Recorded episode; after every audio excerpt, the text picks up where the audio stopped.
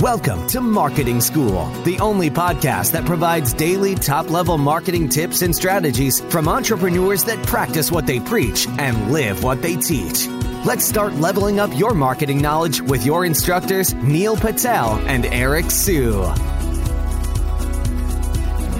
All right, so let's talk about how the best marketers manage their most important resource, which is time. And I will go first on this one because by the way, we're only talking about this because time is your most important asset, right? Because it cannot be renewed, whereas money can be renewed.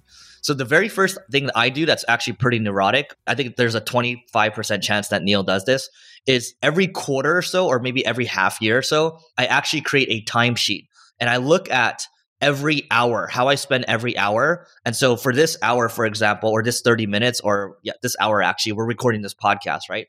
And so I might note for this one, did this task actually give me energy or did it take it away? So I would mark it in a green highlight if it gave me energy or a red highlight if it took energy away from me. I'll also have another column that has four dollar signs, right? It could be anywhere from one dollar sign to four dollar signs. So four dollar signs is it makes me a lot of money. One dollar sign is that doesn't make me that much money at all, right? So what happens is I'm gonna basically do this for. I'm doing this manually, by the way. You might say, "Oh, you know, there's this time tracking tool. I, I, I use all the tools, right?"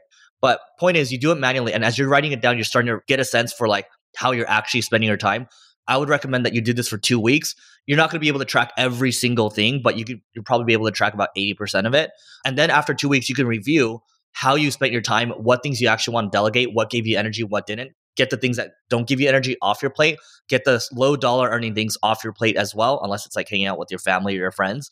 But that's how you want to think about how you can optimize your time. And what I'm actually going to do now, after I, Neil and I are actually traveling on Sunday, but when I come back next week, I'm going to actually record it in 15 minute increments. And I actually got that from a mutual friend, Dan Martell. Go ahead, Neil.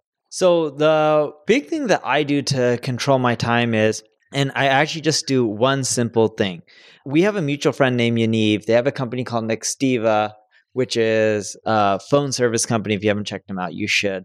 They've done an amazing job, multiple billion dollar unicorn before they ever raised their first dollar of money. And they've done an amazing job of marketing. And I remember Yaniv telling me years and years ago the best way to be efficient and really manage your time is to use an iPad.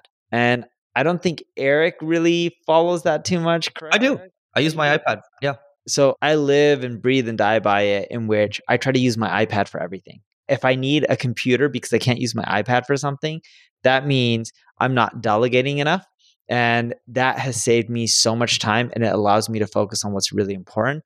Now, there are some times where I can't use my iPad. For example, recording this podcast, it's not really efficient to record a podcast episode from an iPad. It's also not really that efficient to do webinars from an iPad. So there's a few things like that where I don't use the iPad, but for the majority of the things that I do, I use the iPad every single day and I try to only use my laptop maybe once or twice a month. Yeah, and by the way, just to double down on that a little more, so I actually made it's funny. I, I, made a YouTube video that actually did well years and years. This is like three, four years ago, actually, on how the iPad is the ultimate business tool. Here's why it's the we think it's the ultimate business tool. The reason for that is because it forces you to focus. You can't do the other stuff. You can't just start to get like really distracted by a bunch of other tabs. Whereas on my computer, I'm actually a lot more efficient and I'm a lot faster. Same thing for Neil.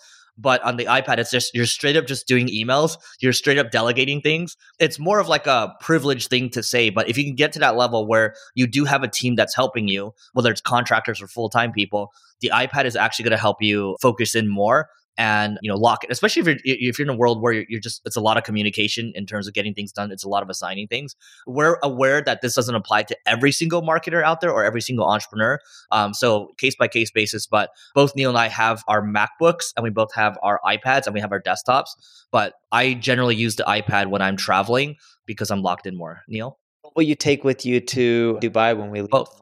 You'll take both. same here for me, like when I'm making PowerPoint presentations for marketing, it is hard to do on an iPad. But for most of the things, I will just use the iPad. Yep. All right. So those are two things that you can do. You can you can track your time hardcore. There's the the iPad piece, right? Um, you just had you just need to relentlessly protect your time. Actually, we'll, we'll add one more thing here.